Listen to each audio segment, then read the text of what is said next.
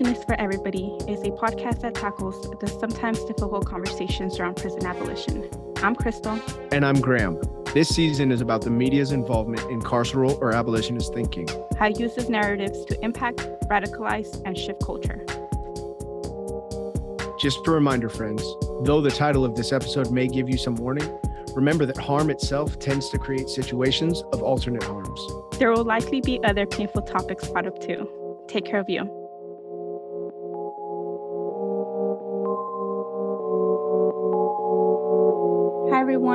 Welcome to another episode of Abolitionists for Everybody. Before we begin, we wanted to mention that Graham could not join us for today's episode. But don't worry, you will hear plenty of Graham in the future. And instead, we have one of our old co hosts, Rob, who will be joining us today. With that being said, we can get started. Yeah, uh, thanks, Crystal. Uh, today, we'll be talking about propaganda and law enforcement in the media. We have a very special guest with us here today, Lewis Wallace. Lewis, can you please introduce yourself to us and maybe tell us a little bit about propaganda, like what it is? Sure. Hi, I'm so happy to be here. Uh, my name is Lewis Wallace. I am the Abolition Journalism Fellow at Interrupting Criminalization, which is uh, an organization that does research and organizing run by Mariame Kaba and Andrea Ritchie and propaganda.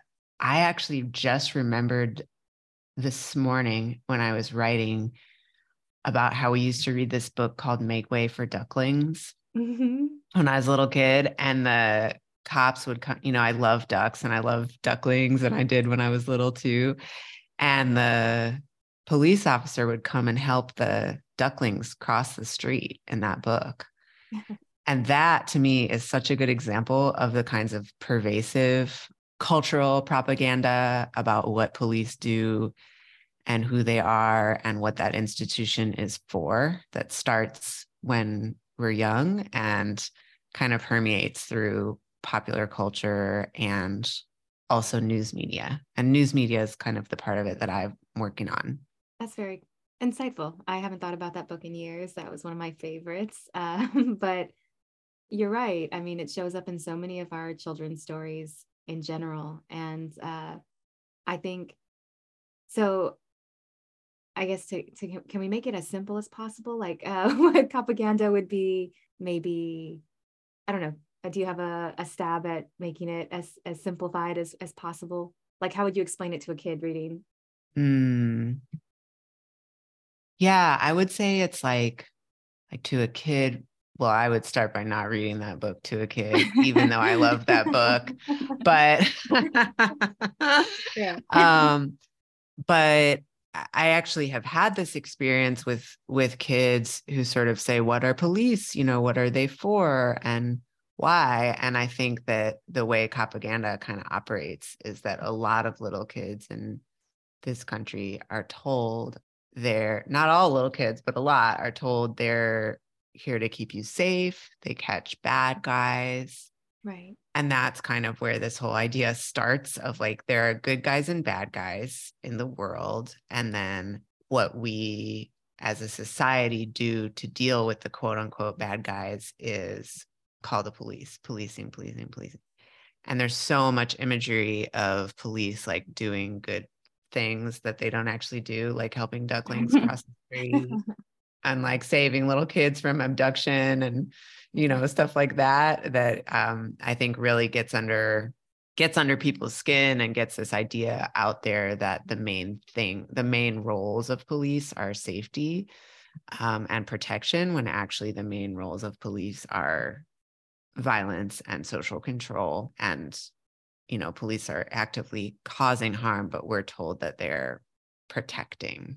And i think that plays out like all the journalists who are writing stories about quote unquote crime and policing now, like probably haven't gone back and kind of done the work to mm-hmm. think about what messages did I receive when I was reading Make Way for Ducklings or watching, you know, cop shows on TV that come out as assumptions in the ways that the stories are written. Like right now we're dealing with a really really widespread assumption that more police equals less violent crime. So the police advocacy groups and quote unquote unions and fraternal orders are coming out saying oh look crime crime bad guys bad guys. Um, and so we need more money but there's no proof there's no evidence at all that more money into and more numbers of police has any relationship to reducing violent crime. And yet mm-hmm. they're not even asked to prove that because the propaganda assumptions are so strong that propaganda has been so effective that people just assume that that's true, that that's what police do. Thank you for that. That was really helpful. I had never heard of propaganda until a few weeks ago when I attended the Don't Be a Propagandist event. And I come from a neighborhood that is very, very heavily policed, and everyone around me was always getting arrested. Um, my whole neighborhood has been incarcerated at some point or is incarcerated now, uh, including my brother. And the very first time that I kind of experienced propaganda was when my brother was incarcerated. When he was incarcerated, himself, along with 30 other people, were arrested that same day. And I remember seeing all of the news articles that were coming out and what the media was saying on TV. And they put all 30 people's um, mugshots for everybody to see. Actually, my sister found out about my brother's incarceration because she was studying at the university um, through a friend because a friend saw the mugshot on TV and she texted her, Hey, did you see your brother, you know, is on TV and was arrested? And I remember just being so shocked at the things that they were saying about these individuals that I knew growing up and just how untrue a lot of those statements were. And they were using very heavy words like criminals and violence and this and that. And then ever since then i i was more careful because i fell into i fell into it too. Whenever i saw a news article you know i got scared. I thought the cops were the answer. But then when that happened i kind of made a promise to myself to be more careful from now on whenever i see and read stories um, so do you have uh, any tips for myself or for our listeners on what to look for when they're reading a news article or when they're watching TV and how to catch just like these uh, intentional things that they're doing to make us believe that the cops are safety and they are the, the people to protect us? Yeah, I mean, I'm I'm really sorry that happened to your brother and I'm also glad that you raised that example because it's such a clear one of like how propaganda really depends on dehumanizing the people that police are arresting and the people whose lives they are ruining. And so I think there's a couple really clear ones to look out for, like that you just mentioned, like mugshots. Mm-hmm. Publishing mm-hmm. mugshots is really for the benefit of the news outlets who kind of encourage criminalization and abuse by doing that. And then for the benefit of the police who basically say, look what we do, we catch quote unquote bad guys, even though, as we know, mugshots are just a picture of someone who's been arrested, not convicted of anything. Anyone mm-hmm. can get a mugshot that gets picked up for something, you know? So, and then there's all the language that comes along with that, like criminals, felons, violent criminals, another one that I've I noticed that I feel really sensitive to is like news articles will identify people as males or females. Like there were three males arrested and three females. Like um that's very dehumanizing. Where like if they were talking about politicians or rich people, they would say like three men. um or three women. I never caught that. And then also obviously there's like the potential for transphobia there too of like you're characterizing people based on their legal sex that you have gathered from a police report or whatever so you don't know how those people identify either and all of that is contributing to dehumanizing people like um, for some reason, a group of people who've been arrested is a group of males instead of a group of men or boys. So that's one to look out for. I think even legalistic terms like suspect and defendant, journalists often use those thinking that they're just being fair, you know? So, uh, um, because suspect suggests, oh, the person hasn't been convicted. But I've seen it used a lot in really insidious ways, like somebody who has just been killed by police will be referred to as a suspect because the police right. are saying, oh, we thought he had a gun or we thought she was running from, you know, something or whatever. And um, news articles will kind of unchecked call that person a suspect when in fact someone else has just killed someone and it was a police officer. Um, so you'll also notice that like people who are arrested will be named and mugshots and all that. Cops, when they do something like shoot someone or beat someone up, they're granted anonymity. The articles come out without them being named. And that anonymity isn't always coming from the journalist. Sometimes that's the, usually that's the police organization, the department protecting their folks.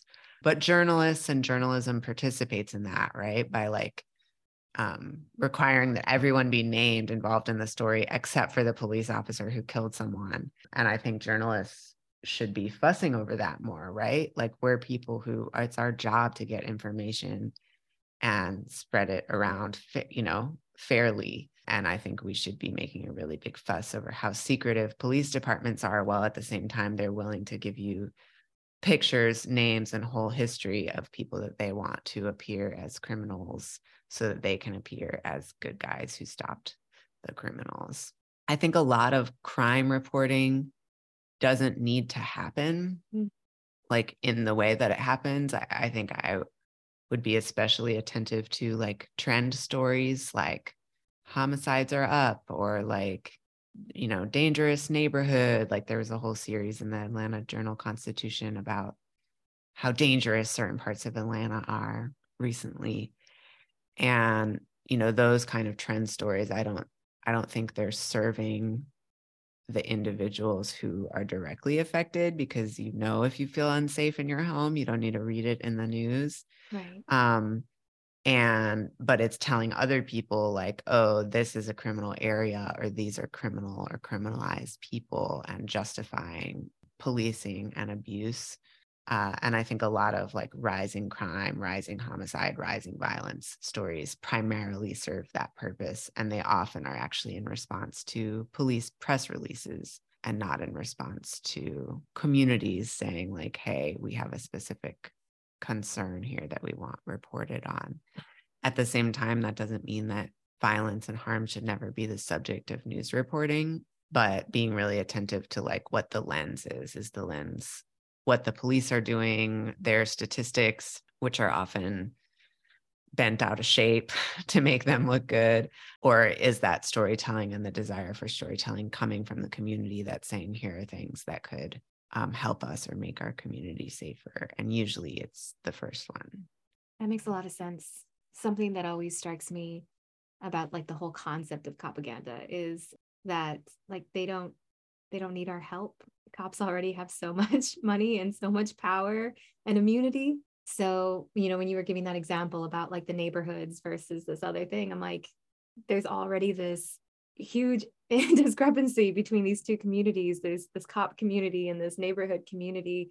And to err on the side of the person with more power, more money, and immunity, it's um no, you know, which is in my brain kind of a, a concept of just like the ability to squeak your way out of any accountability. It's it's just interesting that it lends that way. And thank you for giving like specific examples of like how you employ that in your work. And one thing i guess on that concept of accountability one thing that i know in this space that a lot of people struggle with is uh, like accountability for cops. Does does that play into your understanding of propaganda at all? Like do you have a personally, like an idea of what that looks like for you? Yeah, I mean, I think that Mariame Kaba especially and and Andrea have been really Andrea Ritchie, who just put out the book No More Police, mm-hmm.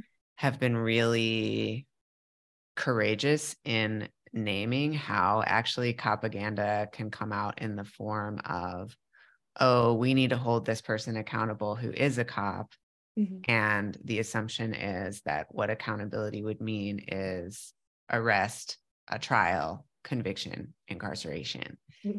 And I completely agree with them that that narrative, while it may be like powerful in terms of the immediate tools of power that we have available to us as organizers, it's detrimental in terms of our narrative about what accountability actually looks like because we can't transform our society and culture toward an abolitionist vision without actually uh, changing how we understand accountability. And part of that, I think, is actually believing that it's possible to stop cycles of violence. And we know that arrest, conviction, incarceration do not stop cycles of violence, they continue them and worsen them. And so when we come out calling, you know, and often this is in solidarity with families and victims, like come out calling for the arrest and conviction of killer cops, it totally makes sense where that feeling and that desire comes from. And I would never speak out and say, like, oh, this person who has lost a family member shouldn't be asking for this but i'm also aware that the way that that gets covered and talked about and sometimes the way our movements takes it up to reinforces the idea that fundamentally the system works that you know guilty people get arrested convicted and incarcerated innocent people go free. What we need is to just get the right people including the cops and then the whole thing will keep functioning and will work well. So you know that's a that's i think a question that's at the tension between reform and abolition like are, is reform possible? And what reforms are you know have abolitionist potential and those kind of tense complicated questions. But in terms of the messaging and the propaganda i actually think it really really benefits the police and their message to occasionally arrest a quote unquote killer cop and charge and convict and incarcerate that person because then they can say look the system works. When there's really a real bad guy you know even a cop we get him. Yeah i love that we started this with uh, make way for ducklings and kids because I, I think my brain is like propaganda so much like the messaging of cops so much is that hard line between good guys and bad guys. And that's something we learned so early on like you are good or you are bad and there's no even when describing like other children in schools, you know, it's like, well, that's a bad kid in school and she's a good kid in school. And they're, you know, and abolition is kind of just mushing that around a little bit more and reminding people that we're all humans but it's a really it's there's a lot of cognitive like dissonance in in a brain you know to to deal with things like that like i'm formerly incarcerated and when people meet me I think it's I think it's difficult. Like I, I can see in their body, it's difficult for them to reconcile that they're talking to someone who did time, who has multiple felonies. And it's just like a, it's almost a visible response, you know, where they kind of like, how do I process this? Because she's supposed to be a bad guy, but I think I like right. her. So is she a good guy? I don't know where this goes. And yeah, exactly to your point with the cop thing, it it serves them to further that line, you know, to say that this was a bad guy. So pushing it here on this very clear and easily divisible line. And it just happens in such sneaky ways. Every time I listen to things like this, I'm like, oh, yeah, and there's that too. totally. Like I think about this all the time with, and Scalawag magazine does a lot of really great work on propaganda and popular culture. And our work is, has been more about propaganda in the news, you know, news media, but um, on the pop culture front, like serial killer stuff, like all the true crime stuff, all the serial killer stuff, you know, it's about the worst of the worst, like things that people do to each other and all the things that when you're like, we need to abolish the police, people are like, but what about this tiny, tiny, ridiculously tiny percentage of things that happen in the world that is serial killers? What do we do with them? And uh, that becomes the focus as if like 99.99% of what the cops are doing isn't like harassing people, responding to animal control calls, you know, pulling people over for having a tail light out, picking up small amounts of marijuana out of people's jacket pocket, and so on. Um, which is, you know, as we know that that's almost entirely what cops do is all that stuff. Um, but if to look at the TV, you would think what cops are doing is going around like investigating, doing detective work about serial killers, you know, and um, or about like the worst of the worst things that can happen. And that, you know, that shit is scary. I'm not saying like that it's not real to mm-hmm. um harbor that kind of fear of violence, but I think it's also uh, evidence of the culture that we live in and of how dominant the policing narrative is in our culture. Another example that Mariame and Andrea give in their book in No More Police that's really, really good is about the book Lord of the Flies mm-hmm. that a lot of people are assigned to read in, you know, middle school, high school. I think I read it when I was a little kid. And y'all are nodding. It's like about these little kids who get left on an island.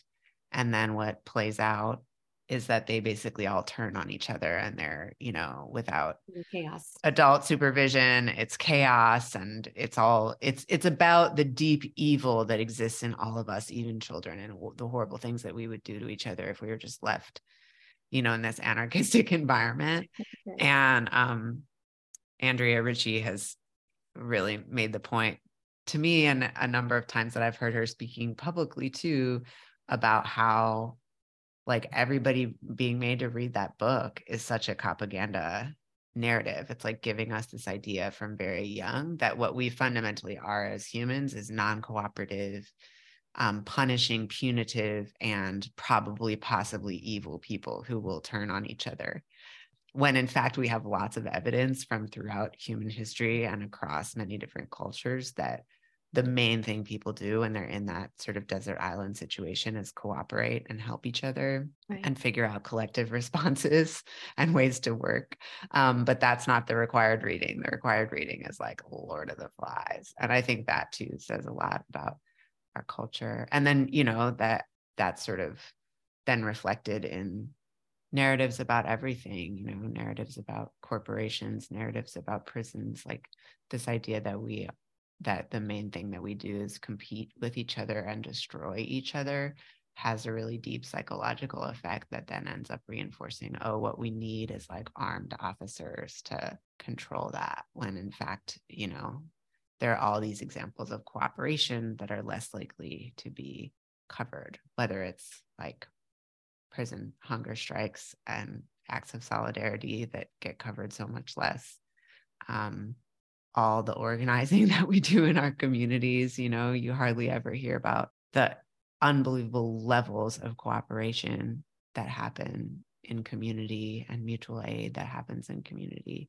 Um, but you're very likely to hear about like the serial killer, the serial rapist, the stranger danger stories. Yeah, definitely. People ask me all the time about um, how dangerous it was for the officers or how endangered I felt in prison and um, and most of the danger i felt in prison came from the correctional officers.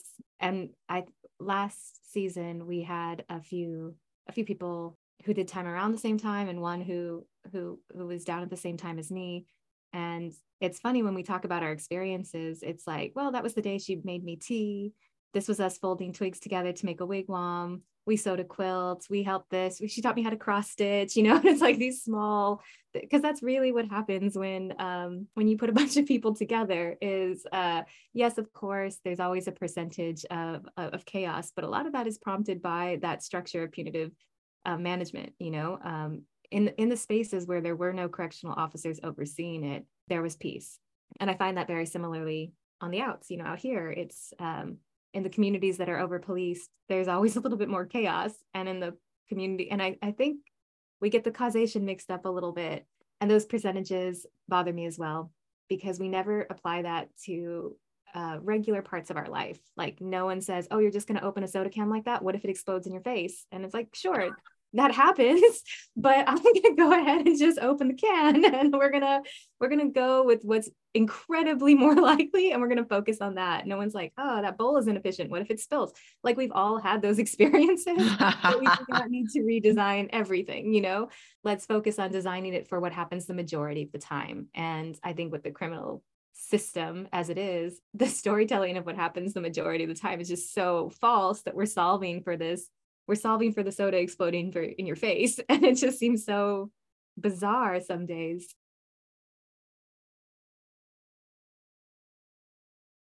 No, it, it's fine. That's very insightful. I think one of the things that always, when I talk about propaganda and hearing you all talk, one of the things that never fails to shock me is how intentional everything is by the cops like once in a while, arresting a bad guy. I recently learned that a cop, like a few cops kneeling or walking with protesters during the George Floyd protests is like an intentional tactic that they use. And that always kind of like surprises me that they actually go and do that strategically. Because for a really long time, I was that person that was like, oh, they didn't know that three strikes was gonna, you know, do this.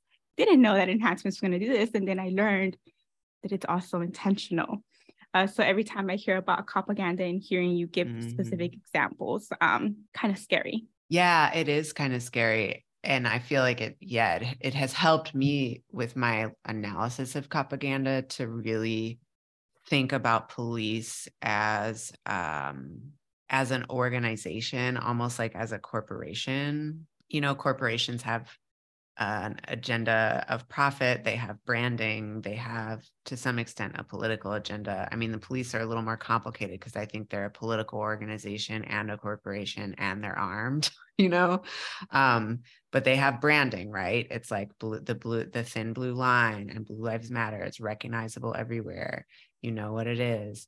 And they have messaging and they have political power that's very organized.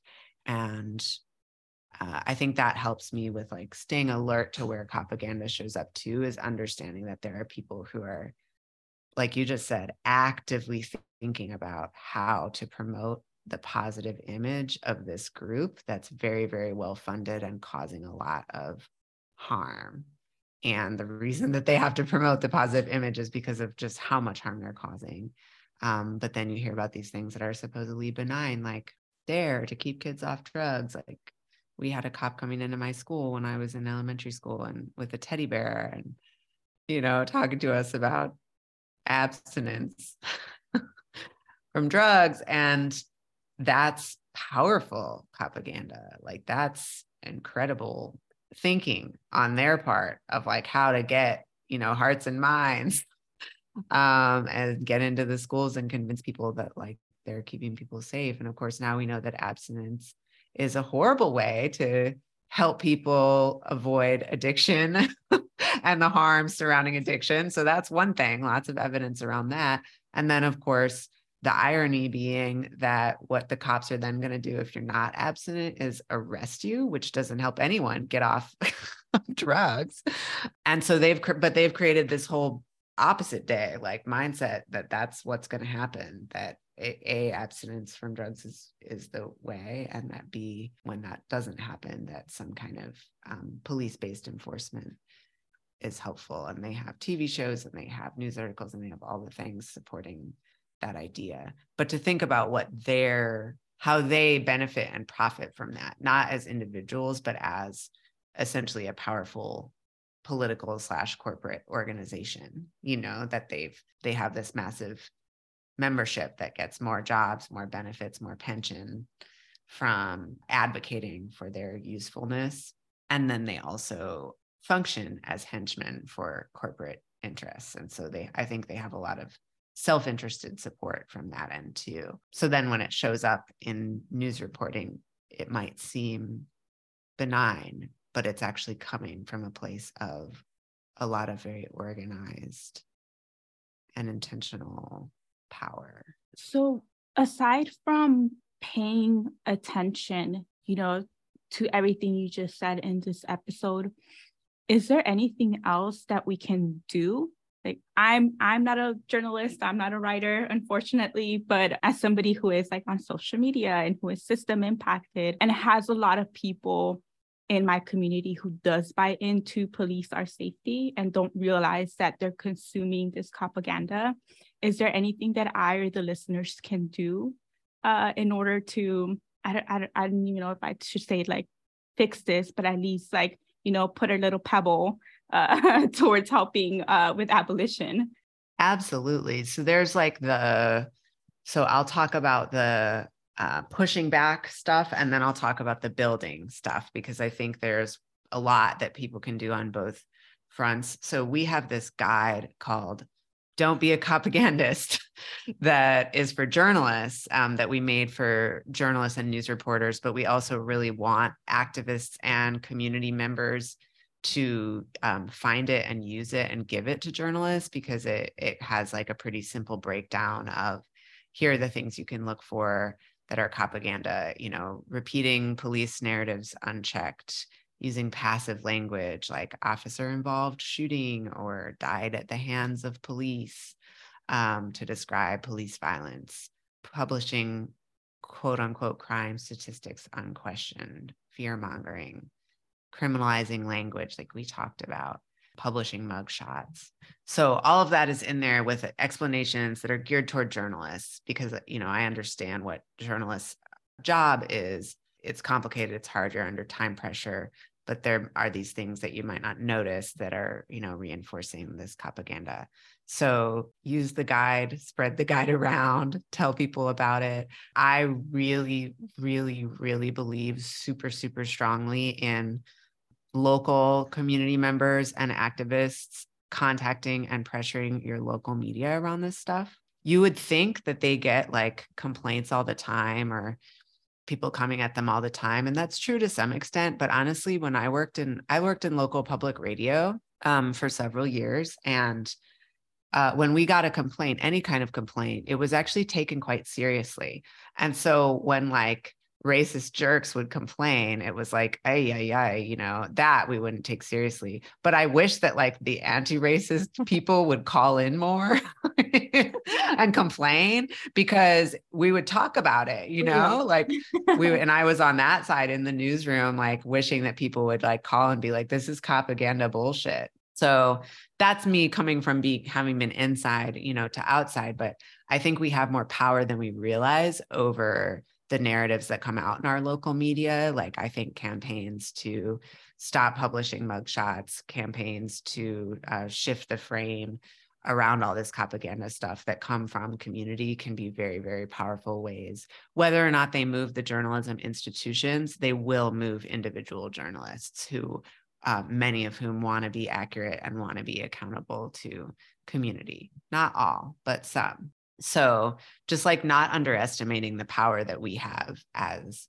members of communities to make a fuss when our local media isn't serving us, especially public media, nonprofit institutions, um, that kind of stuff. Corporate media and TV is a little harder. Um, but it's all just people doing things, you know. And so I think those those moments of pushing back with individual reporters and individual cases of propaganda can be actually be really powerful. So that's another one. And then on the side of like, what can we build together? I think there's been something really powerful for me about reading Mariame and Andrea's book, No More Police, and thinking about stuff like Lord of the Flies that I internalized when I was really young or the Make Way for Ducklings story and really using those kind of awakening moments to provoke imagination and open my own mind about what are the ways that we actually can be living and have been living on this planet and could be living right now, not just in utopian faraway future, but right now that aren't based on the assumption that we're all here to punish and harm each other or that everyone is either good or evil. And really releasing those things, constantly checking and releasing those things in myself for me is like an opening and a passageway into the side of abolition that's about what are we here to build together and i think the the fundamental building block is strong supportive community, not necessarily safe community, because you can't make safety be real, but you can respond to violence and harm in transformative ways that make safety more likely next time. And so, really focusing on like, what do we do in those moments where something really harmful is happening and does happen? How do we show up for each other? What does that look like? And sometimes that harm is at the hands of police or at the hands of a landlord. Sometimes it's at the hands of a family member or a boss. And how we show up in solidarity matters so much, I think, to like retracking our own minds and retracking our own visions to kind of understand what a police free world can be and has been and will be uh, and often is right now in the present. You know, we deal with crisis and harm all the time outside of systems of policing and show up for each other in incredible ways. So, another thing for anybody who's doing narrative work of any kind, reporting, journalism, podcasting, the work y'all are doing is so amazing and important in this way. Like telling the community stories that might seem small, but are actually huge about just all the ways that we show up for each other you know, like my neighbors and I calling each other when our animals get out. I have potbelly pigs, which is like funny because I've like Pigs Against Policing is the name of the organization that lives in my backyard. But anyway, they sometimes they get out and but it's like small things like that. It's not, you know, these aren't this isn't serial killer stuff. It's just like, oh, it's actually really easy to have a network of people that you know that live around you that call each other when your animals get out and then actually telling those stories like sharing those anecdotes about cooperation and communication and sort of say you know where i live that's probably 10% of the police budget right there animal calls just cut it out. That we could defund that part right now based on the neighborhood network that we have going. So that's just one example. Um, but I think that sharing those stories, those hopeful stories, is a really, really important part of countering um, police narratives. And we do this work all the time of building relationship and building networks and showing up for each other in mutual aid and solidarity and feeding each other and bailing people out and, you know, all of the things. And so, um, just like turning our lens away from what the cops want us to believe about how necessary they are. I really appreciate you talking about the importance of community and having a pod and, you know, kind of ending the episode on a hopeful note. Um, because I know that when I think about propaganda and just like how I've consumed it my whole life and just now in my late 20s realizing this um, and like how much it's affected our communities um, can feel you know like we'll never get past it but i really really appreciate you ending us on a hopeful note. Um, and before we go is there anything that you're working on that you like our listeners to you know plug into or you know keep an eye out? I know after hearing you talk I, i've learned so much and i know listeners will be excited to learn like what else what else you're up to yeah. So I have these office hours, which is really fun. People can go to our website at Interrupting Criminalization and uh, find me on there and, and come to office hours to just talk about abolition and journalism. Anyone who has questions, thoughts, want to just shoot the shit, uh, I'm here for that. And that's the main, that's the big ongoing thing. And then we're, you know, we're going to be putting out more materials. Um, about the so called war on drugs and propaganda, and looking also at some of the uh, international implications and how this sort of pro cop, pro military framing of the war on drugs um, has justified US imperialism around the world. And uh, so look out for those resources and other, you know, trainings and events coming up. My big thing is working with people who are right at the intersection of abolition and journalism. So whether you're an abolitionist getting into journalism or a journalist getting into abolition, I'm here to support those transitions and bridgings. I love that because listeners say all the time that they wish they were in the room to talk about these topics. So go talk to Louis during their office hours. That's really exciting. I think I'm going to stop by too. Amazing. Yeah, it's been super fun so far. I love meeting and talking to people and just hearing, yeah, hearing what people are thinking about. And I feel like, you know, relationships are the fundamental unit of all the movement building. So um, having that time with each other is like so precious to me.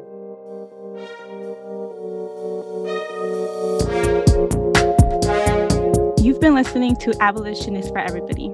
Be sure to follow us at abolitionist underscore on Instagram, Twitter, and Facebook for regular updates. If you want to continue to support this podcast and our work overall, you can donate to support Initiate Justice at initiatejustice.org slash donate.